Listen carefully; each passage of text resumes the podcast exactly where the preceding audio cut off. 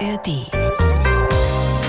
Zum ersten Mal hat es mich wirklich umgehauen. Ich war damals in Abu Dhabi bei der Club WM und wache morgens auf und äh, mache meine E-Mails auf und sehe, ich bin Weltschiri. Das konnte ich gar nicht fassen. Ja, es war also ein unfassbares Gefühl. Es gab, gab uns auch einen Pokal beim ersten Mal, einen richtig großen, goldenen, richtig großen Pokal. Ja, der ist wirklich Ein fettes schön. Ding, wo steht das? Fetteste bei uns zu Hause. Ja, also wirklich, der hat einen tollen Platz. Die blaue Couch. Der preisgekrönte Radiotalk. Ein Bayern 1 Premium Podcast in der App der ARD Audiothek. Mehr gute Gespräche mit Thorsten Otto. Felix Brüch, ich freue mich sehr. Herzlich willkommen auf der blauen Couch. Ja, vielen Dank. Danke für die Einladung. Endlich mal jemand, mit dem man sich über die schönste Stadt Deutschlands austauschen kann. Ja, das kann man sehr gut. Ja, ich bin ja geboren, aufgewachsen und ich fühle mich auch hier sehr wohl. Ich bin fast, ein, fast Du meinst ein jetzt München? Ich wollte eigentlich sagen Regensburg. Weil ich bin ja Oberpfälzer. Du, wir haben ja da beide studiert. Ja, okay. Also dann haben wir zwei Gemeinsamkeiten. Wir sitzen gerade. zwei schönste Städte Ja, Deutschlands. also wir sind gerade in München und äh, auf München bin ich schon ein bisschen stolz, dass ich hier, hier wohnen darf, aber Regensburg war eine tolle Zeit. Also viereinhalb Jahre Regensburg Uni, das äh, war wirklich auch Zeit meines Lebens, ja. Noch eine Gemeinsamkeit, wir haben beide Jura studiert. Das wusste ich jetzt nicht. Also du viele Jahre nach mir. Okay. ja, Uni Regensburg ist, ist besonders. Ja, die Stadt ist auch natürlich von, Absolut. von großer Lebensqualität, speziell als Student. Aber du hast sogar promoviert, richtig? Auch in Regensburg, ja. Weißt du das Thema noch?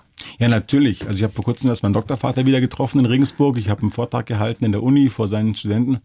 Ich habe über die Möglichkeiten und Grenzen der Sportförderung gesprochen. Ja, also geschrieben, gesprochen auch, aber dann vor allem geschrieben in kommunaler Hinsicht. Also gerade äh, Fußball natürlich oder halt Profisport. Und ja, es war Anfang der 2000er Jahre. Damals gab es die Kirchkrise und die Vereine haben so ein bisschen angezapft, äh, die Kommunen, Stadionbau und so weiter. Und ich habe versucht eben zu beschreiben, wie das möglich ist, ja, im Rahmen der Gemeindeordnung und so weiter. Europarechtliche Bezüge. War eine spannende Zeit, war ein tolles Jahr. Ich habe damals schon gepfiffen in der zweiten Bundesliga, also genug Zeit, auch unter der Woche, am Wochenende meine Spiele gepfiffen und so war das eine ganz gute Konstellation. Kann ich mir sehr vorstellen, dass das eine sehr, sehr coole Zeit war. Gibt es viele Juristen unter, unter deutschen Spitzenschiedsrichtern? Nee, eigentlich nicht so viele. Ähm, hat auch das eine mit dem anderen nicht so viel zu tun. Klar, irgendwo die Gerechtigkeit natürlich. Das schon, oder? Ja, definitiv. Aber äh, Gerechtigkeitsfanatiker sind wir alle, alle Schiris. Also wir haben viele Polizisten. Das ist so auch Okay. vielleicht ein äh, so ein ähnliches Thema. Aber letztlich ähm, sind wir Querschnitt der Gesellschaft und äh, in allen Berufen vertreten. Was ist denn deine ganz persönliche Motivation über all die Jahre? Was treibt dich nach wie vor an? Da auf die dem Platz zu Gerechtigkeit. stehen? Ja? Es ist immer noch die Gerechtigkeit und äh, natürlich irgendwie auch äh, Spaß an der Freude. Ich bin live dabei im Fußball, ein toller Sport. Ich bin im Fußball aufgewachsen und bin immer noch gerne am Platz, arbeite gerne mit Menschen. Ja, Fußballspiele pfeifen heißt ja nicht nur entscheiden, sondern auch dauernd kommunizieren. 90 Minuten lang bin ich permanent kommunizieren, auch viel nonverbal. Das ist auch hochinteressant, den Menschen hinter dem Fußballer kennenzulernen. Aber klar, Entscheidungen treffen permanent und dafür sorgen, dass am Ende der Bessere gewinnt. Welche Rolle spielt dieser Kick vor 60, 70.000 Zuschauern in einem, einem von frenetischen Fans besetzten Stadion da zu pfeifen? Ja, ist schon ein Kick und es spielt schon eine Rolle. Also Beschreib so, mal, wie das ist, wenn du da reinläufst. Also kurz vor, vor Spiel, du kommst rein ins Stadion, spürst diese Atmosphäre, saugst sie auf. Ja, da bin ich schon sehr im Tunnel. Also ich merke so in der Kabine, ja, so zehn Minuten vorher, wenn ich schon draußen so die Masse grölen höre und Champions League und da weiß ich, es geht gleich los. Da bin ich nochmal so richtig äh, kurz angespannt. Dann, wenn es rausgeht, dann bin ich schon unglaublich, äh, dann sauge ich viel auf. Ich gucke dann auch schon die Spiele an, gucke ihnen in die Augen, wie sind sie drauf. Ich versuche so Stimmungen zu äh, erkennen. Auch die Trainer gucke ich mir an. Also da kriege ich nichts mehr mit und auch selbst in der Champions League, die Hymne kriege ich fast gar nicht mehr mit. Nee, nee. Die läuft so und ich beobachte so ein bisschen die Szenerie. Also da bin ich schon sehr in meinen Gedanken versunken. Ich glaube, so zehn Minuten vorher, also vor Ampfiff, da ist nochmal so ein richtiger Kick und wie gesagt, aber der große Kick ist dann danach. Wenn man dann das Spiel loslässt und weiß, man hat vor 60, 70.000 gepfiffen und geht vom Platz und irgendwie hat man es dann hinbekommen, das ist ein großer Kick. Das ist ein unglaubliches Glücksgefühl. Als Spieler ist es ja so, also ich habe früher Basketball gespielt und ich weiß, dass du, du merkst immer, du bist gut drauf oder irgendwas passt nicht. Du hast ja ein unglaubliches Körpergefühl. Wie ist das als Schiedsrichter? Merkst du auch am Spieltag, heute bin ich aber besonders konzentriert, fokussiert oder heute ist irgendwas komisch? Absolut. Ich merke es ganz genauso. Ich merke schon in der Woche irgendwie. Also ich merke, wenn mich das Spiel in der Woche schon so richtig angeht und ich merke am Wochenende oder Mittwoch ist ein großes Spiel, dann da fühle ich was, dann kann ich vielleicht schon zwei Tage vorher beim Einschlafen nicht mehr ganz so richtig in, mhm. in den Schlaf kommen. Und am Spieltag, also ich stehe morgens auf und weiß, heute wird mein Tag oder es wird er nicht. Ich merke das, ja, dieses Bauchkribbeln, diese Anspannung.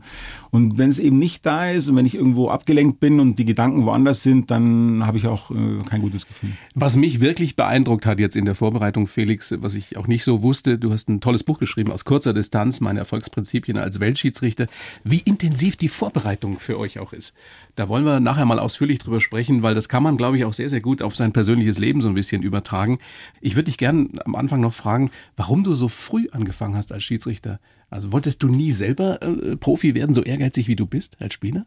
Ich habe mir mit 18 das Kreuzband gerissen und okay. dann war natürlich irgendwo auch dann die, äh, die Karriere vielleicht als Spieler so, sag ich mal, äh, blockiert. Und, aber ich habe schon vorher Spiele gepfiffen und mir hat das schon vorher Spaß gemacht, als selber zu spielen. Ja. Der Reiz, so immer wieder die Verantwortung zu übernehmen, mit Menschen zu agieren, eben auch zu entscheiden, Konflikte einzugehen und zu schlichten, hat mich mehr fasziniert, als selber zu spielen. Hättest du denn Talent gehabt? Ich war nicht schlecht. In Regensburg habe ich ganz gut gespielt. Da ja. habe ich mit vielen äh, hochklassigen Amateurspielern gespielt, so von Jahren Regensburg Regensburg und damals gab es noch Post Süd Regensburg, mhm. der zweite Verein, haben wir, ich konnte mithalten, aber ich wäre garantiert nicht so weit gekommen wie als Schiedsrichter.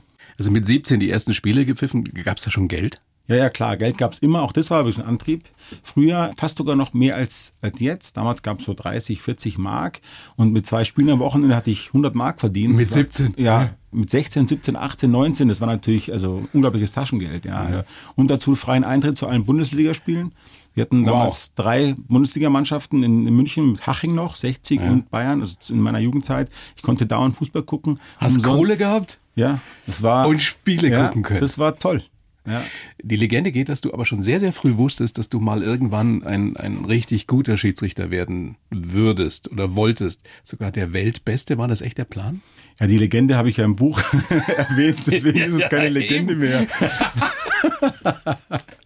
ja, es stimmt. Ich habe das, früh gemerkt, dass ich dafür Talent habe, ja, dass mir die Spieler folgen, obwohl ich immer der Jüngste am Platz war und mir wurde es auch dann wieder gespiegelt. Gibt da dann immer so Beobachter und auch Top-Spieler, die dann zu mir kamen, also hochklassige Amateurspieler, die mir das gespiegelt haben. Und dadurch ist Ehrgeiz entstanden und auch so ja eine Vision. Aus, dem, aus der Vision wurde das Ziel und das Ziel, das stimmt ja. Ich wollte relativ früh Weltschiri werden. Ja, zweimal ver vermessen, ja. Zweimal hast du es geschafft. Wenn dir damals jemand äh, prophezeit hätte, eine gute Fee, du wirst das wirklich schaffen, hättest du es geglaubt? Ja, ich war immer schon recht selbstbewusst. Ähm, ich hätte vielleicht nicht unbedingt geglaubt, Weltschiri, aber dass ich es mal in die Bundesliga schaffe, das habe ich irgendwie von mir erwartet, ja. Aber das gehört dazu, oder? Dieses Selbstbewusstsein. Genauso wie als, als Weltklasse-Sportler musst du als Weltklasse-Schiri davon überzeugt sein, du bist gut. So ist es. Sonst ja. geht's nicht. Und du musst sogar überzeugt sein, dass du gut bist, wenn du mal schlecht warst, weil du musst ja in drei Tagen oder sechs Tagen wieder auf den Platz, wieder ganz alleine. Und das Selbstbewusstsein ist, ist elementar ähm, für, so eine, für so eine lange Laufbahn. Was unterscheidet einen Weltklasse-Schiedsrichter von einem guten? Ja, das ist eine gute Frage. Ähm, ich glaube, die Vorbereitung ist es wirklich. Ja, die Vorbereitung. Ich habe immer versucht, eins zu werden mit dem ganzen Spiel. Ja, mit den Spielern, mit dem Spiel, mit der Atmosphäre, mit ähm, dem Tabellenstand, mit der Perspektive der Mannschaften, den Trainern auch. Ja. Das heißt, du weißt, bevor du da auf den Platz gehst, alles über jeden, der daran beteiligt ist.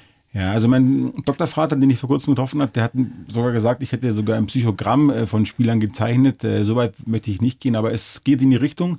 Ich wusste wirklich unglaublich viel über alle Spiele, die ich gepfiffen habe. Und je besser die Vorbereitung war, umso sicherer war ich und umso besser war ich. Du hast relativ früh dann auch schon erste Bundesliga gepfiffen mit 29. Und ähm, auch das erwähnst du in deinem Buch. Es gab dann schon die Momente, wo dir das so ein bisschen zu Kopf gestiegen ist, wo du so einen Überflieger ja, gekriegt hast. Ja, klar. Also so früh, wenn man so viel erreicht hat und dann immer wieder auch aufs Neue diesen Erfolg lebt und diese Anerkennung spürt und, und diese Bedeutung. Ich glaube, das macht mit jedem Menschen irgendwas. Ja. Also Aber wie hat sich das geäußert bei dir? ach mein, dann wird man beratungsresistent und man, man denkt schon irgendwie, man ist unfehlbar und, und äh, ja, schwebt so ein bisschen auch durchs alltägliche Leben. Ähm, das, äh, ja, also dievenhafte Züge wurden mir mal nachgesagt. ja, du musst ja denke ich schon, du musst ja auch eine Persönlichkeit sein auf dem Platz, wenn du da mit lauter Weltstars stehst, damit die dich respektieren und akzeptieren, oder? Ja, also genau, das, am Platz hat mir das unglaublich geholfen, weil die Spieler mich ernst genommen haben und ich habe denen auch immer die Stirn geboten, war immer auf Augenhöhe mit, mit Topstars. Ja, ich war dann mit 32 in der Champions League und dann kamen sie alle. Beim zweiten Spiel gab es Ronaldinho, habe ich noch gepfiffen, ja, ja. und äh, klar bin ich denen gegenüber getreten äh, auf Augenhöhe, aber am Tag drauf war ich wieder in Schwabing unterwegs und äh, da war die Augenhöhe vielleicht dann ein bisschen too much. Das fände ich sehr schön, dass du das so offen und ehrlich erzählst. Was hättest du für einen Rat für den, für den jungen Kerl von damals? Ja, der Rat wäre, dass man unglaublich ganz schnell ähm, dieses Spiel oder diesen Erfolg ad acta legt und dann wieder in äh, die alltägliche Weste überstreift. Aber das ist einfach viel leichter gesagt als getan. Das, das schafft man nicht. Das ist ja auch dieses Prinzip, was für jeden Spitzensportler oder auch für jeden äh, engagierten oder ehrgeizigen äh, Menschen im Berufsleben gilt. Wenn du denkst, du bist gut, du hast alles erreicht, schon der Anfang vom Ende. Ne? Ja, im Erfolg macht man ja auch die meisten Fehler. Das hört man ja oft und das ist mir auch so gegangen. Das habe ich über die Jahre dann gelernt, dass ich den Misserfolg nicht so, nicht so ernst genommen habe, aber den Erfolg auch nicht überbewertet habe. Aber das, dazu braucht man Erfahrung. Ja, das hat man nicht in der ersten Saison. Also nochmal, wenn du es jetzt auf den Punkt bringst in einem Satz, was zeichnet einen Weltklasse-Schiedsrichter aus? Ähm, dass man möglichst top vorbereitet ist und möglichst auch schnell wieder das Spiel abstreift, egal ob erfolgreich oder nicht, also nicht so erfolgreich und dann äh, möglichst schnell wieder mit der Vorbereitung aufs nächste Spiel beginnt. Ähm, ja, und mutig ist. Die mutigen Entscheidungen waren für mich auch immer diejenigen, die mich vorangebracht haben. Alles eben unter dem Deckmantel der Gerechtigkeit. Zögerlich sollte man nicht sein für diesen Job. Korrekt, genau. Zögerlich, das merken auch die Spieler, das merken die Zuschauer, kommt sofort eine Unruhe auf. Also man muss äh, möglichst schnell entscheiden, ja. Ich frage mich da manchmal, jetzt ist ja äh, Fußball schon ein schnelles Spiel, Basketball ist nochmal ein Tick schneller. Wenn ich die Schiedsrichter da sehe, auf diesem Euroleague oder NBA-Niveau, das sind ja winzige Bruchteile von Sekunden, in denen du entscheiden musst, war das jetzt äh, der Schwalbe war es doch ein Foul, hat er ihn doch erwischt und dann musst du auch abwägen. Das sind ja keine bewussten Entscheidungen, oder? Korrekt. Wie, wie ist, läuft das ab? Das ist intuitiv ich äh, arbeite viel über mein Unterbewusstsein und deswegen auch diese Vorbereitung. Je stärker ich vorbereitet bin oder je besser, umso stärker ist mein Unterbewusstsein. Ja, umso größer aktiviere ich meine Intuition. Ich kann halt teilweise das gar nicht sehen, wie du schon gesagt ja. hast. Äh, auch im Fußball ist es nicht im Strafraum, wenn dann so die schnell Handspiele oder sowas. Und da entscheide ich viel intuitiv und je besser ich vorbereitet war, umso besser kann ich auf diesen intuitiven Knopf drücken. Und dann hast du deinen Knopf im Ohr? Und dann kommt der Mann aus dem Keller. ja, das ist dann der Fallschirm. Also sollte nicht so oft passieren, ja. Fürchtest du dich vor der Situation? Jetzt spricht einer mit dir? Nein, überhaupt nicht. Also am, Anfang am Anfang war es ein bisschen komisch, ja, muss ich ehrlicherweise sagen. Ich habe auch schon meine Zeit gebraucht, um mich da äh, ran zu gewöhnen. Jetzt ist es super, jetzt ist es der Fallschirm, wie ich es gerade schon gesagt habe. Jetzt weiß ich, wenn es mal irgendwie nicht äh, geklappt hat, dann hilft mir jemand. Und ich will ja am Ende gerecht sein. Und wenn der mir hilft, um einen Fehler zu korrigieren, ist doch super. Also deswegen nehme ich es gerne, gerne mit. Naja, trotzdem frage ich mich manchmal, warum das nach wie vor äh, so in der Kritik steht, das ganze System. Ne? Ja, das ist aber in der öffentlichen Kritik. Also ich glaube auch, dass einfach der Fußball sehr ähm, äh, traditionell ist, ja, und dass viele Leute einfach noch nicht mit dieser Erneuerung irgendwo warm geworden sind, ja. Und ich kann auch verstehen, es gibt. Es ist ja auch nicht fehlerfrei. Gut, das ist sowieso nicht. Also es gibt sowieso, Menschen, es gibt sowieso keinen fehlerfreien Sportler, auch keinen fehlerfreien Schiedsrichter. Das, das, das, das geht nicht. Aber natürlich nimmt auch dieser Videobeweis nimmt natürlich auch den Moment, ja, den, des Torerfolges. Man kann sich nicht mehr richtig freuen. Ich kann schon verstehen, dass einige damit hadern, einige Fans. Aber jetzt reden wir beide ja gerade, jetzt hast du mich gefragt und ich würde ihn immer wieder nehmen und okay. für mich ist er alternativlos, weil er mich eben vor diesem großen Fehler schützt. Du hast deine große internationale Karriere ja beendet, pfeifst weiterhin erstmal Bundesliga und hast du dein Buch aus kurzer Distanz auch deshalb erst jetzt geschrieben, weil du so ein bisschen Abstand wolltest? Genau, also Einmal wollte ich jetzt das Buch nicht schreiben über die ganzen Spieler, während ich sie noch pfeife. Das geht nicht. Ja, ich kann nicht über Ronaldo, Messi schreiben, wenn ich ihn nächste Woche wieder sehe. Das, das geht nicht. Es war aber wirklich so, dass ich das Buch auch für mich selbst gebraucht habe, um das zu verarbeiten. Mhm. Diese, diese Zeit, die war sehr intensiv, ja, ja im Dreitagesrhythmus Spiele zu pfeifen, Samstag, Mittwoch, Samstag, da hat sich schon einiges so aufgestaut, gerade das Unterbewusstsein, das mal wieder rauszulassen und auch mal das Unterbewusstsein bewusst werden zu lassen. Ja, das war natürlich für mich auch selber interessant und spannend. Deswegen dieses Buch, ähm, aber es war vor allem auch wirklich äh, so eine Zäsur, dieses letzte Turnier, dieser Euro 2021, um dann die Möglichkeit zu haben, über diese ganzen äh, Topstars auch dann öffentlich zu schreiben. Hast du einen Lieblingsspieler über all die Jahre? Nee, aber ich, ich habe viele immer wieder gerne getroffen. Ich habe ja die meisten Spieler, wenn man mal guckt, meine Zeit war von 2007 bis 2021, so 13, 14 Jahre. Da waren, da war die Zeit von Ramos, Ibrahimovic, Ronaldo, Messi, Cavani. Und ich habe die äh, Chiellini, Bonucci, ja, Buffon, Mourinho, die habe ich immer wieder getroffen, zweimal im Jahr mindestens. Und ich habe mich eigentlich immer wieder gefreut, sie zu sehen. Am Anfang war das so ein Abtasten. Und dann wusste jeder, wie der andere tickt. Die kannten meine Grenzen. Ich wusste, wie ich sie nehmen muss. Und dann war es irgendwie immer schön, sich wieder mal zu sehen. Immer nur kurz, ja, eben aus kurzer Distanz. Ich habe nie mit jemandem länger gesprochen. Aber es läuft auch viel nonverbal und das hat mir schon Spaß gemacht. Du beschreibst eine Szene über Chiellini, weil du den angesprochen hast, also ehemaligen Kapitän der italienischen Nationalmannschaft. Halbfinale, glaube ich, gegen Spanien, Europameisterschaft 2021. Und vor dem Elfmeterschießen kommt er zu dir und, und verneigt sich vor dir für deine Leistung. Ich krieg Gänsehaut, wenn ich das erzähle. Wie war das in dem Moment? Hast du da realisiert, was da gerade passiert? Wenn ich ehrlich bin, nicht, weil ich immer noch im Spiel war und es war noch nicht zu Ende. Ich musste noch gucken, ja. dass es dann auch noch ordentlich zu Ende geführt wird. Aber ich habe das schon gemerkt und das ist mir dann auch relativ schnell nach dem Spiel bewusst geworden in der Kabine. Klini war ein besonderer Spieler. Ja, also wenn ich jetzt mal, wenn du den schon ansprichst, den, den habe ich wirklich oft gepfiffen und wir hatten einen besonderen Kontakt. Sieht aus wie so ein wirklicher Haudegen für die, genau die den so nicht kennen. Ja, eine Kante. Äh, genau. Man will ihm nicht unbedingt im Dunkeln begegnen, würde man erstmal sagen. Ja, gar nicht mal. So ist er nicht. Aber er, offenes Visier. Ja. ja, Kante, aber er hat offenes Visier und er wollte immer viel reden, so wie die Trainer halt sind äh, und äh, wollte auch von mir immer wissen, wie weit er noch gehen kann. Und dadurch hatte ich zu ihm ein bisschen mehr Kontakt als zu anderen Spielern, auch bewusst, weil er war natürlich der Anführer seiner Mannschaft. Und wenn ich ihn im Griff hatte, dann habe ich auch über ihn so seine Kollegen in den Griff bekommen. Und ja, wir haben schon, äh, also wir haben viele Spiele gemacht und irgendwie hat es immer funktioniert. Und deswegen auch diese Geste von ihm, das war wirklich ernst gemeint, das, das weiß ich von ihm, das Absoluter Höhepunkt deiner Karriere. Das Spiel war der Höhepunkt, ja. ja. Dieses Spiel mit allem drum und dran, Halbfinale, nahezu, das war so eine nahezu perfekte Leistung. Dann diese Geste und äh, letztes Spiel, Wembley. Wow. Das war fünfte Spiel bei der Euro, Rekord. Also da kam wirklich alles zusammen. Das war toll. Ganz im Gegensatz dazu, der Anfang deines Buchs, da beschreibst du einen absoluten Tiefpunkt. Ähm, Spiel, was war das? Serbien gegen Schweiz. Und der serbische Trainer wünscht dir danach im Anschluss, weil sie eben verloren haben, dass du, äh, dass dir in Den Haag äh, der, der Prozess gemacht wird. Denkt man dann nur, der ist jetzt gerade drüber und erzählt irgendeine Scheiße? Oder, oder wie nimmt man sowas auf? Oder wie hast du sowas aufgenommen? Ja, den Satz habe ich jetzt nicht an mich rangelassen. Das kann er ja nicht ernst meinen. Also das, äh, ich habe den immer dann so ein bisschen auch hinter meiner Schiri-Uniform versteckt und das, klar, er wollte halt einen harten Satz bringen. Der war auch krass. Ja, ich hätte das auch vom Laden nicht erwartet, weil ich ihn ja aus der Bundesliga kannte. Das war ein ehemaliger Bundesligaspieler. Der Satz, okay, aber schlimmer war das Turnier war damit für mich irgendwo zu Ende, ja, weil ich dann nicht mehr ansetzbar war und das Spiel ist auch so das richtig. war bei der WM 2018. Genau, ich war eigentlich in einer super Form und habe dann ziemlich lange auf das Spiel warten müssen. Dann ist dieses Spiel eben aus dem Ruder gelaufen, auch mit diesem Satz.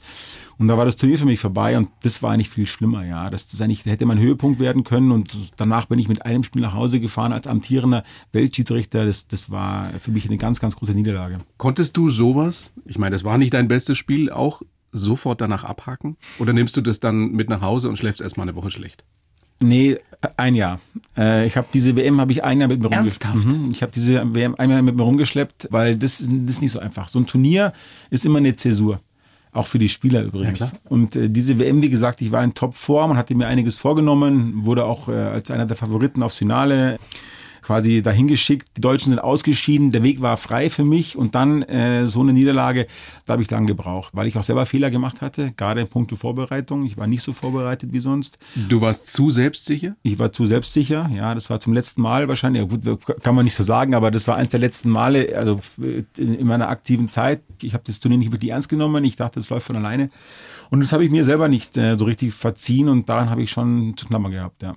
Du unterscheidest in deinem Buch die Kapitel nach Erfolgsprinzipien, also Gerechtigkeit, Selbstbewusstsein, Nähe und Distanz, körperliche Vorbereitung, mentale Vorbereitung, Kommunikation. Kannst du eins rauskriegen? Was ist das Wichtigste? Ja, eigentlich, eigentlich sind alle wichtig. Also die Gerechtigkeit so als Treiber, aber diese mentale Geschichte ist vielleicht noch ein bisschen mehr mental und körperlich. Das haben wir auch zusammengesetzt. Ja, fünfte, sechste Kapitel, diese beiden. Wenn ich nicht mehr laufen kann, dann kann, kann, kann ich nicht mehr pfeifen. und wenn, ja. ja. also es ist so. Das ja? sind die Basics, es ohne die es so. nicht geht. Und äh, wenn ich nicht mehr diesen Drive habe oder diese mentale Frische, aber auch diese mentale Härte, ja, diese mentale, diesen mentalen Schutz, dann geht es auch nicht mehr. Deswegen glaube ich, körperlich und mental sind die beiden wichtigsten. Aber auf dem Platz ist es dann die Kommunikation. Genau, auf dem Platz kommen wieder andere Sachen. Da kommt dann wieder die Kommunikation, die Entscheidungsqualität, ja, ist ja auch ein Kapitel.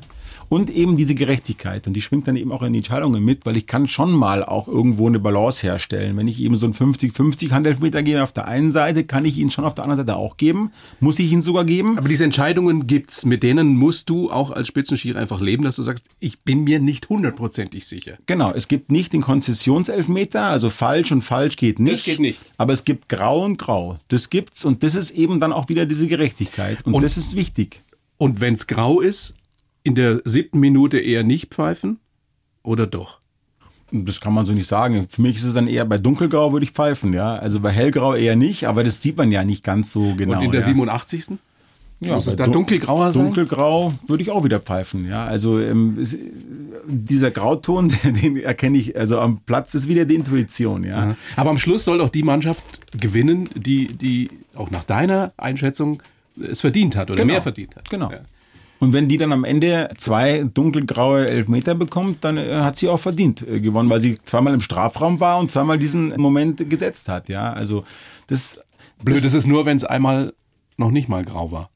Genau, es einfach dann, unberechtigt und dann hoffe ich, dass der Videoschiri kommt.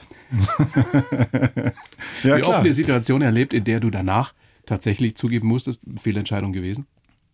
Ja, ja, klar, das gab es natürlich oft. Also gerade in der Anfangsphase ohne Videoschiri natürlich auch mangels Erfahrung und äh, auch, ähm, ja, auch so ein bisschen der, vielleicht der Übermut. Ja, ich habe vorhin schon gesagt, Mut ist wichtig, Übermut äh, ist wieder schädlich. Natürlich gab es das ja und das habe ich dann öffentlich gemacht. Ich bin auch schon in die Kabinen gegangen zu Spielern, habe ihnen versucht zu erklären, was ich falsch gemacht habe. Die kamen auch zum Teil zu mir in die Aber Kabine. sagst du auch oder hast du auch gesagt, tut mir leid? Ich habe mich selten entschuldigt, ja, weil ich finde, das ist dann too much. Also ich mache es ja nicht mit Absicht und äh, Entschuldigung, ich, ich gehe ja wirklich mit aller meiner Kraft ins Spiel und wenn da was eben nicht funktioniert, dann ist es auch einfach der Komplexität dieser Aufgabe geschuldet, ja, die wirklich wirklich komplex ist und schwierig ist und und und, und, kompliziert. Entschuldigen finde ich, da mache mach ich mich zu, zu klein, aber zumindest kann ich ja sagen, dass es ein Fehler war Einen und Fehler ich, zugeben, und ja. ich jetzt mittlerweile nach Ansicht der Bilder anders entscheiden würde. Das ist spannend, mit dir zu sprechen, Felix. Wir kriegen da Einblicke in eine Welt, die wir ja immer nur von außen sehen. Diese körperliche Vorbereitung. Ich glaube, das wissen auch ganz, ganz viele nicht. Ich meine, dir sieht man es an, aber das sieht man ja auch im Fernsehen. Inzwischen seid ihr zum Teil so fit oder vielleicht sogar fitter wie die Spieler, oder? Ja, das glaube ich sind wir nicht, weil die Spieler auch die Zweikämpfe bestreiten und, und die natürlich schon auch ganz Ah, rein vom ganz- Läuferischen Ganz läuferisch, glaube ich, kann ich mithalten, ja. Ich kann nicht mehr so oft mithalten wie, wie früher. Ja, früher konnte ich jeden Tag laufen, jetzt laufe ich nur noch eh, alle drei, vier Tage, teilweise laufe ich wochenlang gar nicht, nur im Spiel.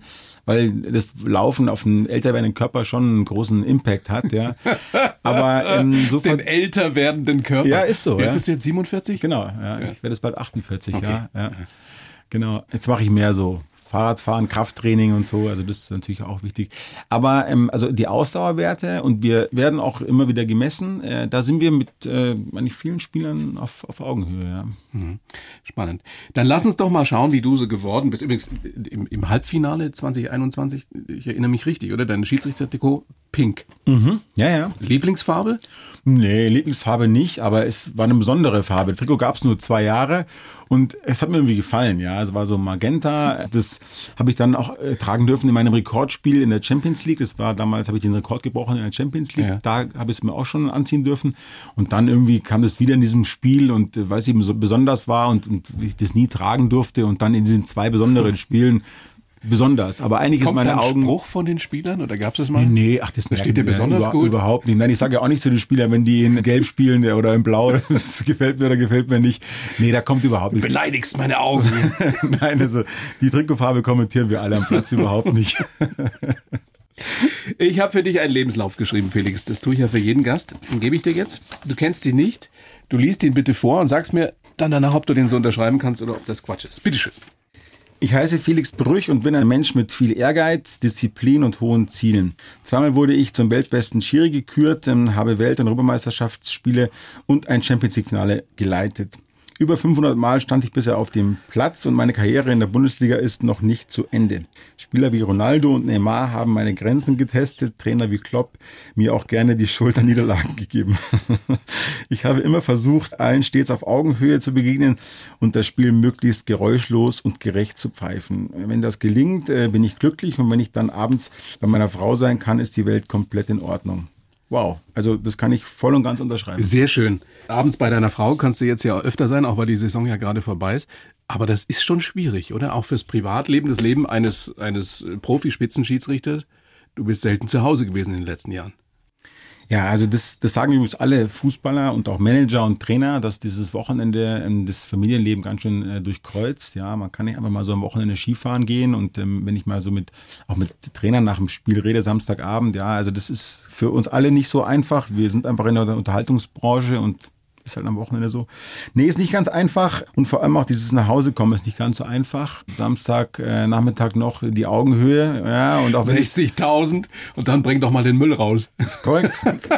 korrekt. Das schaffe ich mittlerweile deutlich besser als früher, aber diesen Panzer, den äh, kann ich nicht so einfach ablegen, ja, am Samstagabend. Das ist wirklich nicht so einfach. Nee, also das stimmt. Das ist nicht so ja, nicht so einfach, aber wird immer besser und äh, ich schaffe es immer besser. Wenn wir jetzt deine Frau fragen würden, ist die froh darüber, dass die, die, die große internationale Karriere vorbei ist oder, oder sagt sie, such dir doch was Neues? Mal so, mal so. Natürlich ist es auch was Besonderes, am Mittwochabend Champions League Spiele zu gucken und den Mann laufen zu sehen. Ja, das fand sie auch toll, findet sie auch toll.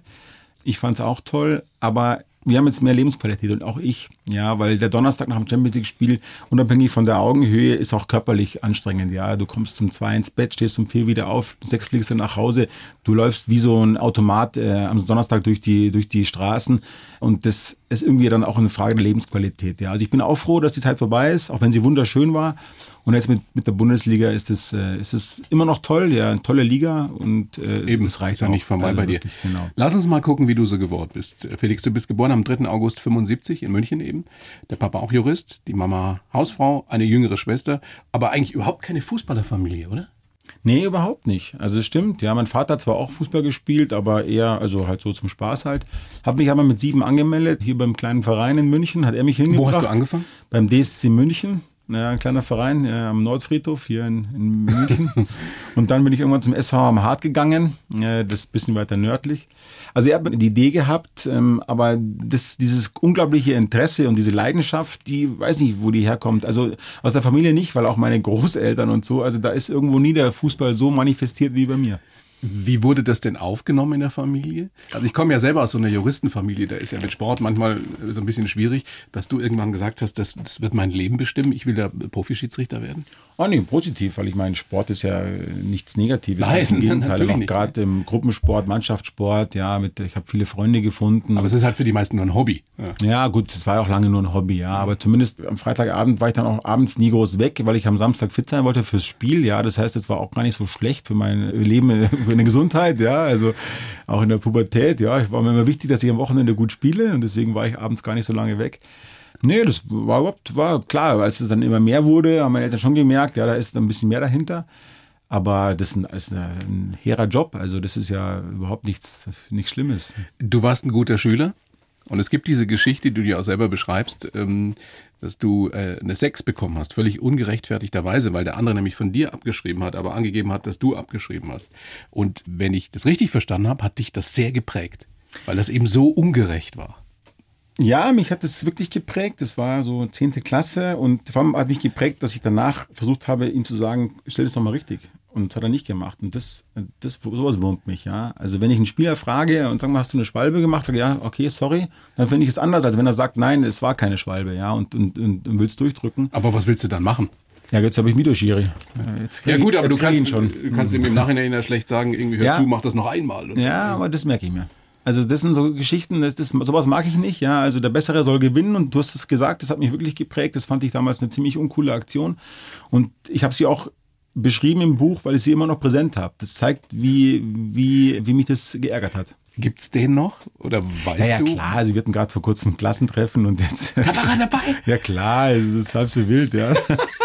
es ist halb so wild, ja. Nein, aber es war damals halt einfach uncool und das fand ich nicht gut. Und er hat es aber jetzt zugegeben oder immer noch nicht? Ja, wir haben da schon öfter mal drüber gesprochen, ja. Also das ist nicht so, dass das ist, aber halt, es ist immer noch präsent, ja. Und natürlich gibt's den noch. Also klar, es ist immer noch präsent, ist, aber ist nichts Dramatisches mehr. Aber natürlich ein guter Treiber und, und wichtig für meine Karriere auch. Eben, im Endeffekt hat er dazu beigetragen, dass aus dir der, der zweimalige Weltschiedsrichter Felix ja, so, wurde. So hoch möchte ich ihn jetzt nicht heben. Also ja, ich wollte ja nur ein bisschen positiv drehen.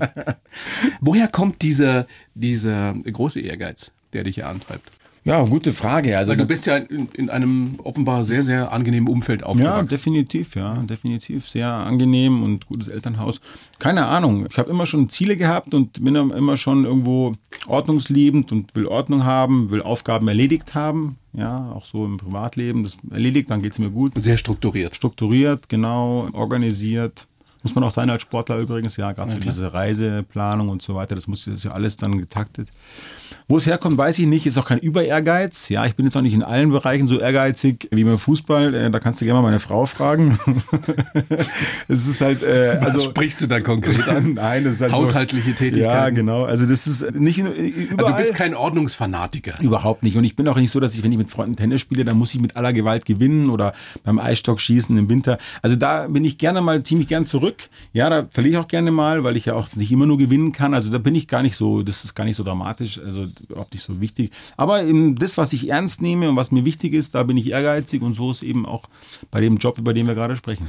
Wir haben ja vorhin schon über die äh, Kriterien und Prinzipien gesprochen, die du auch in deinem Buch beschreibst, also was einen Schiedsrichter auszeichnet. Was man, man kann vieles davon lernen und auch trainieren, aber was man, glaube ich, nicht lernen kann, zumindest ist es meine Erfahrung, ist dieses Prinzip Augenhöhe. War dir das schon immer gegeben, dass du, sei es mit Autoritäten oder sei es mit Menschen, von denen man vielleicht glauben könnte, die, die, die stehen, warum auch immer, irgendwie in der Nahrungskette weiter unten, dass du mit allen immer gleich respektvoll umgegangen bist?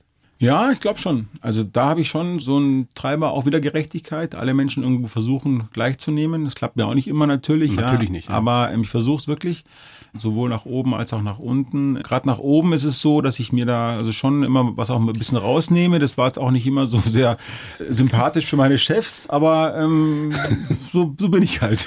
Viele fragen sich sicherlich, wie das auf dem Spielfeld ist, wenn du äh, diese Superstars pfeifst. Was weiß ich, äh, Ronaldo, Ramos, Messi, die Multimillionäre alle sind und die äh, Milliarden von Fans zum Teil haben.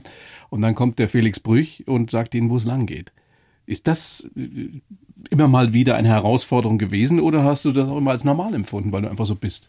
Ja, es war eine Herausforderung, aber es war für mich normal, weil ich eben so bin. Ja, ich habe es ja vorhin schon mal gesagt, auch so schon im Amateurbereich war ich 18 und die Spieler waren über 30 und ich habe auch Augenhöhe hergestellt. Es war ein anderes Level, aber ich habe es geschafft und genauso war es in der Champions League und da habe ich mich dann hinten habe ich mich reingestellt und jetzt bin ich da. Und ich glaube, deswegen hatte ich auch zu den Spielern immer einen ganz guten Draht und die haben auch dann irgendwann aufgehört, mich auszutesten, weil Spieler testen den Schiri natürlich am Anfang. Wie machen die das? Ja, wie weit können Sie gehen? Schießen Sie mal den Ball fünf Meter weg oder gehen Sie mal bei der Mauer sieben Meter hin oder, oder winken mal ab oder, oder lachen so ein bisschen so, ein bisschen blöd daher, so schelmisch, ja, Schiri, ja, lachen mich quasi schon aus.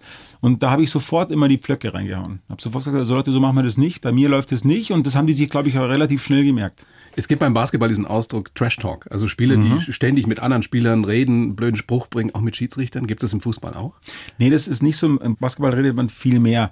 Ihr habt da viel mehr Zeit, gerade unterm Korb, wenn der Ball im Aus ist, kann man viel mehr reden. Im Fußball wird eigentlich kaum gesprochen, weil ja auch die Spieler viel mehr laufen müssen. Ich auch als Schiedsrichter und das Spiel viel mehr in Bewegung ist. Gerade so Champions League-Spiele, die wogen nach links, nach rechts, da kann man eigentlich fast gar nicht reden. Also es gibt nicht Spieler, die dich die ganze Zeit Nee, nee, überhaupt haben, nicht. Aber so dieses Lächeln, so dieses Anlächeln, so ein bisschen äh, Abfällig. abfällig lächeln, also ablächeln quasi schon mal abwinken, Ball wegschlagen, so diese Kleinigkeiten. Und da habe ich von Anfang an gesagt, so Leute, hier nicht, da mache ich nicht mit. Ja, auch wenn ich erst 31 bin und ihr verdient das Tickfache von mir. Und das kam mir gut, das hat mir geholfen. Also diese klare Ansprache auch. Der klare Ausdruck, die klare Haltung. Ja, klare Geste, Körpersprache, ja, aufrechter Gang, äh, klarer Blick, Augenkontakt permanent. Ich habe also immer wieder versucht, den Augenkontakt so lange herzustellen, bis die Spieler weggucken mussten. Ja, so gerade Okay. beim, beim Warmmachen habe ich so ein paar Mal ähm, haben mich so Spieler dann versucht Also nicht Trash Talking, sondern Trash Looking. Genau, die haben mich angeguckt und äh, haben mich getestet und dann habe ich den Augenkontakt so lange gehalten, bis die weggucken mussten. Da habe ich schon mal beim Warmmachen den ersten kleinen Erfolg gehabt. und die wussten dann, okay, er, die wollten mir zeigen, ich bin da und ich habe gesagt, ich bin noch mehr da als du. Ja, bitte nicht. Spannend. Ich nenne dir jetzt einfach mal ein paar Namen von Spielern und, und, und auch Trainern und du sagst mir ganz spontan, was dir zu demjenigen gerade einfällt. Ronaldo. Ja, Ronaldo ist ein, für, zum Pfeifen ganz einfach. Ja, er will immer, immer nur Tore schießen und will, will kicken und äh, manchmal muss man ihm so ein, mal so ein kleines Foul wieder pfeifen, dann freut er sich. Aber mit Cristiano hatte ich ähm, über die Zeit, äh, ich habe ihn oft gepfiffen, hatte ich eigentlich nie ein Problem. Einmal gab es eine rote Karte, die war vielleicht ein bisschen hart, hätte ich mir sparen können, wäre gelb auch besser Da hat er gewesen. geweint. Hm, ja, also das war, glaube ich, mehr so Showwein. Ja, weiß ich nicht, ob er wirklich geweint hat. Aber danach gab es bald wieder ein Spiel und dann haben wir uns wieder, äh, wieder auch in die Augen geguckt vor dem Spiel. Ja, das war dann wieder so ein versöhnlicher Blick von mir, dass ich sage, hey, ich weiß schon, letztes Mal war es ein bisschen, ein bisschen zu hart, heute geht's bei Null los. Hat er sofort akzeptiert und ähm, also Cristiano ist echt so und Schiris ein, ein guter Sportsmann. Könntest du den einfach so anrufen? Ich glaube, er würde sich freuen, ja. Ich habe seine Telefonnummer nicht, aber ich glaube, er würde ans Telefon gehen, ja. ja. Messi. Messi ist ganz anders, der redet fast überhaupt nicht. Ja, der will nur Fußball spielen. Ich habe ihn am Anfang immer wieder mal so ein bisschen angesprochen. Er redet auch ganz wenig Englisch. Ich habe ein bisschen Spanisch gelernt. Aber das will er eigentlich gar nicht. Also er will nur Fußball spielen, aber kommt danach immer, gibt einem die Hand, bedankt sich und dann ist er wieder zufrieden. Jetzt wird schon schwieriger, oder? Neymar. Neymar ist nicht so einfach, weil er ja immer so ein bisschen rumwuselt und äh, auch viele Fouls zieht. Ja, ja, Schauspieler auch. Ja, bisschen. genau. Man muss genau unterscheiden, war es ein Foul oder war es kein Foul. Und wichtig ist aber ihm dann auch die klaren Fouls zu pfeifen, weil er wird ja auch gefoult. Ja, also sonst wird er natürlich irgendwann unruhig man darf aber nicht zu viele Fouls pfeifen, sonst werden die anderen unruhig, ähm, weil die dann dauernd Freischuss gegen sich bekommen. Also Neymar war schwer zu pfeifen, aber ich hatte dann am Ende das auch mit ihm hinbekommen. Ja, ich habe ihn auch oft gepfiffen, musste mit ihm viel reden, ja, immer auch wieder ein bisschen so beruhigen und so, sagen, ja, ich bin schon da. aber anfassen ist nicht, oder? Nee, das, das überhaupt nicht. Das will ich auch nicht. Und das würdest du auch nicht wollen, wenn dich jemand in der U-Bahn anfasst. Ja, das, das ja, ist immer, immer so ein bisschen mein, mein Beispiel, das mache ich nicht. Also anfassen, man kann mal jemandem so einen Klaps geben, so ein bisschen so freundschaftlich, aber anfassen im Spiel, das, das, das mag ich auch selber nicht. Mourinho. Großer Trainer, schwieriger Mensch. Ja, ja, Mourinho. Ja, aber ich hatte mit ihm nie ein Problem. Also ich kam mit ihm immer, er mochte mich, glaube ich. Er fand mich irgendwie interessant, ich ihn auch. Ich hätte mit ihm gerne mal ein bisschen länger geredet, aber das habe ich nicht gemacht, weil das war mir dann zu gefährlich, zu viel Nähe äh, aufzubauen. Die Nähe kann man ausnutzen und das wollte ich eben nie riskieren. Aber mit Rosé, ähm, also wir haben sogar mal zu mir einmal in die Kabine nach dem Spiel in Manchester, da hat er ganz am Ende glückliches 1-0 geschossen und dann wollte er mit mir, irgendwie wollte er mit mir reden, weiß auch nicht wieso, da war so erleichtert, ja, Champions League qualifiziert für die nächste Runde. Aber sonst hatten wir nie Kontakt. Ich hätte mit ihm gerne mal ein bisschen geredet, ja. Jürgen Klopp. Ähm, ja, Jürgen habe ich. Du schluckst. Nee, überhaupt nicht. Also mit Jürgen würde ich mich privat super verstehen. Auf dem Platz war es so ein bisschen, ein bisschen kompliziert, ja. Also das, ähm, Jürgen will halt immer gewinnen und wenn er verliert, ist er sauer. Aber deswegen ist er auch so ein guter Trainer, weil aber er. dann trifft er auch nicht immer die richtigen Töne, wenn er Ja, verliert. genau. Dann hat er auch bei mir schon mal was gesagt. Aber ich habe den so oft gepfiffen und also den Jürgen konnte ich auch sofort anrufen. Ja, also könnte ich sofort anrufen und wir würden sofort miteinander Spaß haben. Ich bin aber, wenn ich ehrlich froh, dass ich ihn nicht mehr pfeife, weil da gab es am Ende immer so ein bisschen Gezeter. Wer weiß, vielleicht kommt er ja wieder Wer in die weiß, Bundesliga. Ja, genau, aber nächstes Jahr sieht es nicht so aus. Was ich noch sagen wollte zu José Mourinho, das es aktuell ist. Also was er jetzt gerade mit dem Schiri gemacht hat vor kurzem, das fand ich nicht gut. Und deswegen habe ich auch vor ihm immer so ein bisschen Distanz gewahrt, weil das... Äh, dem hat er nach dem Spiel, ich genau, will nicht sagen aufgelauert, ja, aber genau. nach dem Spiel noch genau. im Beisein dessen Frau auch noch gesagt, hör genau. zu, äh, das war scheiße und dann sind die Roma-Fans und so weiter. Genau, und deswegen habe ich ihm nie so wirklich über den Weg getraut und deswegen habe ich immer so ein bisschen äh, den, die Distanz zu ihm gesucht. Ja. Ich glaube, es kann dich keiner darauf vorbereiten. Ihr kriegt Medientraining, weiß ich, aber auf diese überzeichneten Reaktionen von Ultras oder von, von irgendwelchen Verrückten, die es danach zum Teil gibt. Deswegen würde mich interessieren, wie, wie bist du damit umgegangen und hast du nie so eine Situation erlebt, wo ein Shitstorm über dir hereinbrach? Doch, das, das habe ich sehr wohl erlebt und das war auch nicht einfach. Vor allem das Problem bei mir, als ich angefangen habe zu pfeifen in der Bundesliga, gab es kein Social Media. Und das ist dann erst so entstanden. Also ich musste erstmal mit Social Media zurechtkommen und dann auch damit, dass Social Media dafür, dafür da ist, dass Menschen aus dem Off anonym dir Hassnachrichten äh, schreiben. Und das war anfangs überhaupt nicht so einfach. Ich habe dann erstmal, ja, natürlich liest man das alles irgendwann mal am Anfang, was natürlich nicht gut ist. Dann aufgehört, es zu lesen, das ist der einzige Schutz, ja, dass ich Sachen, ich habe dann gelernt, Sachen nicht über mich zu lesen und ich habe gelernt, Sachen über mich zu lesen, ohne sie ernst zu nehmen. Ja, auch in der Zeitung zum Beispiel, ja, da stehen auch zum Teilweise dann wirklich äh, Sachen drin, die nicht richtig sind. Experten gibt es inzwischen genau, auf, auf jedem genau. Fernsehsender. Und das habe ich gelernt, dass ich Sachen eben lese, aber nicht, äh, nicht lese und sowas mit Social Media auch, aber das hat mich am Anfang schon umgehauen zum Teil. Ja. 2013 damals das legendäre Phantomtor, Kiesling köpft ans Außennetz und äh, du denkst, das ist ein Tor und es gab auch noch keinen Videobeweis. Damals haben viele gesagt, nee, der Depp der Nation. Sowas kann man doch nicht einfach abstreifen, oder? Mhm. So, so ein Fehler, der wurmt einen doch bis ins Mark. Ja, also damals der Fehler habe ich Was nicht. heißt Fehler? Es ist- genau.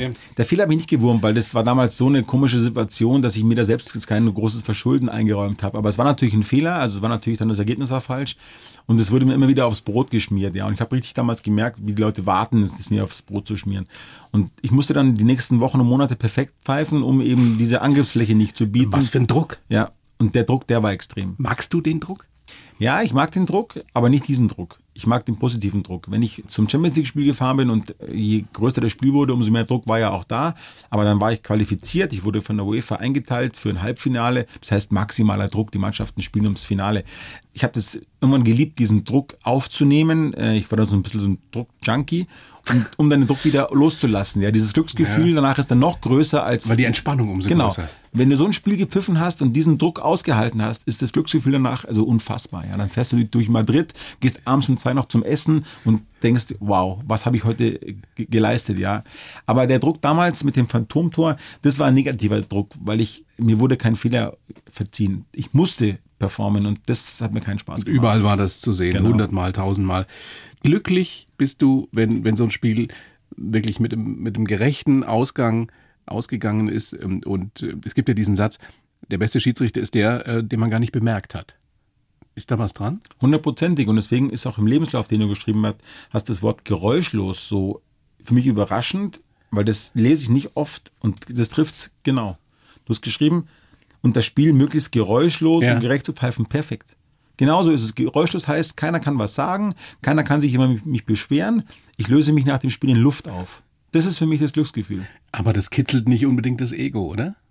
Ja, aber das weiß ich ja. Das ist ja auch meine Job Description. Also ich bin ja nicht jemand, der, ich suche die Öffentlichkeit nicht. Klar, ich habe jetzt das Buch geschrieben, aber ich habe sie davor nicht gesucht. Äh, Für mich ist es Glücksgefühl, dass ich dieses, diesen Moment erlebe, 90 Minuten lang im vollen Stadion und danach bin ich wieder Luft.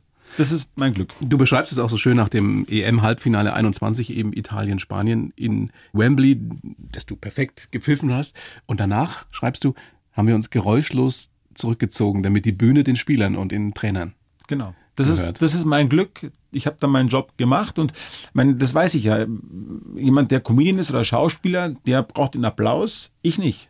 Mein Applaus ist, dass für mich keiner was will. Und das weiß ich ja vorher, dafür pfeife ich. Das ist mein Ziel.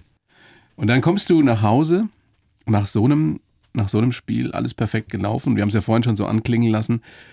Und da wartet dann deine Frau und sagt, bring doch den Müll raus. Also ich meine, ich stelle mir das wirklich wahnsinnig schwer vor. Man hört es ja auch von Rockstars und Popstars und so weiter. Du wirst gefeiert vor vielen, vielen Menschen. Und dann bist du, sitzt du allein in deinem Hotelzimmer. Und du sitzt halt dann, was weiß ich, auch im Hotelzimmer oder im Glücksfall äh, zu Hause bei deiner Frau. Ist schon schwer, damit umzugehen, oder? Also allein im Zimmer sitzen ist viel schwerer als zu Hause den Müll rausbringen.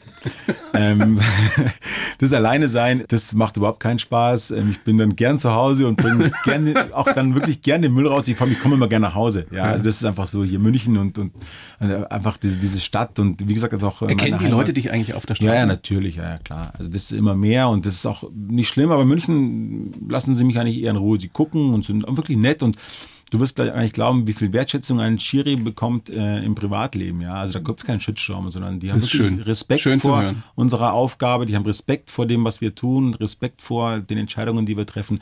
Also auch wenn ich beim Essen bin, ja, und dann mich mal jemand anspricht, das ist immer wertschätzend, ja. Und deswegen bin ich auch wirklich äh, gerne hier. Natürlich, ich pfeife keine Mannschaften aus, aus München, das wäre ein bisschen knifflig, ja, das, das wäre nicht gut.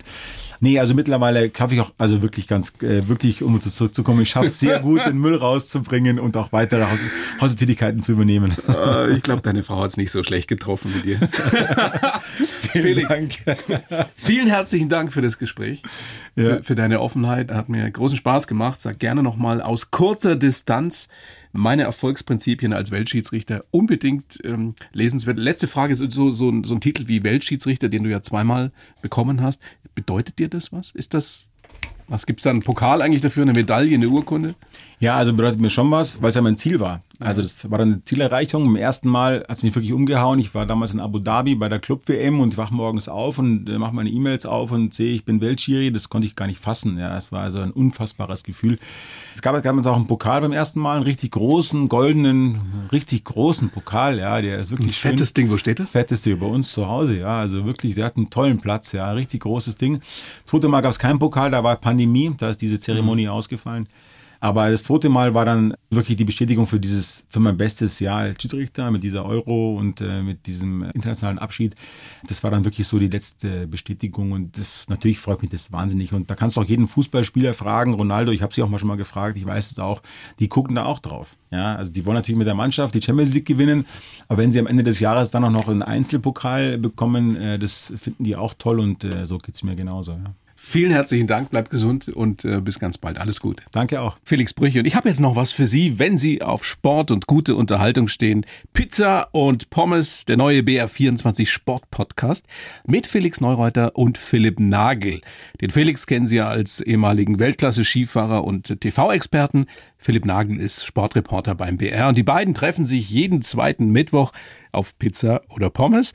Und dabei diskutieren sie dann Themen aus der Welt des Sports, gesellschaftliche Aufreger oder einfach nur Dinge, die sie auch mal zum Schmunzeln bringen. Wie viel Sport treibt ein Ex-Profi? Wie kriege ich meine Kinder dazu, sich gesund zu ernähren? Und was macht der Felix eigentlich, wenn es keinen Schnee mehr gibt? Und wenn am Ende dann noch ein paar Pommes übrig sind, dann laden die beiden einfach Kontakte aus Felix Telefonbuch ein. Hört rein, Pizza und Pommes in der ARD Audiothek und überall, wo es Podcasts gibt. Die Bayern 1 Premium Podcasts. Zu jeder Zeit, an jedem Ort. In der App der ARD Audiothek und auf bayern1.de. Bayern 1 gehört ins Leben.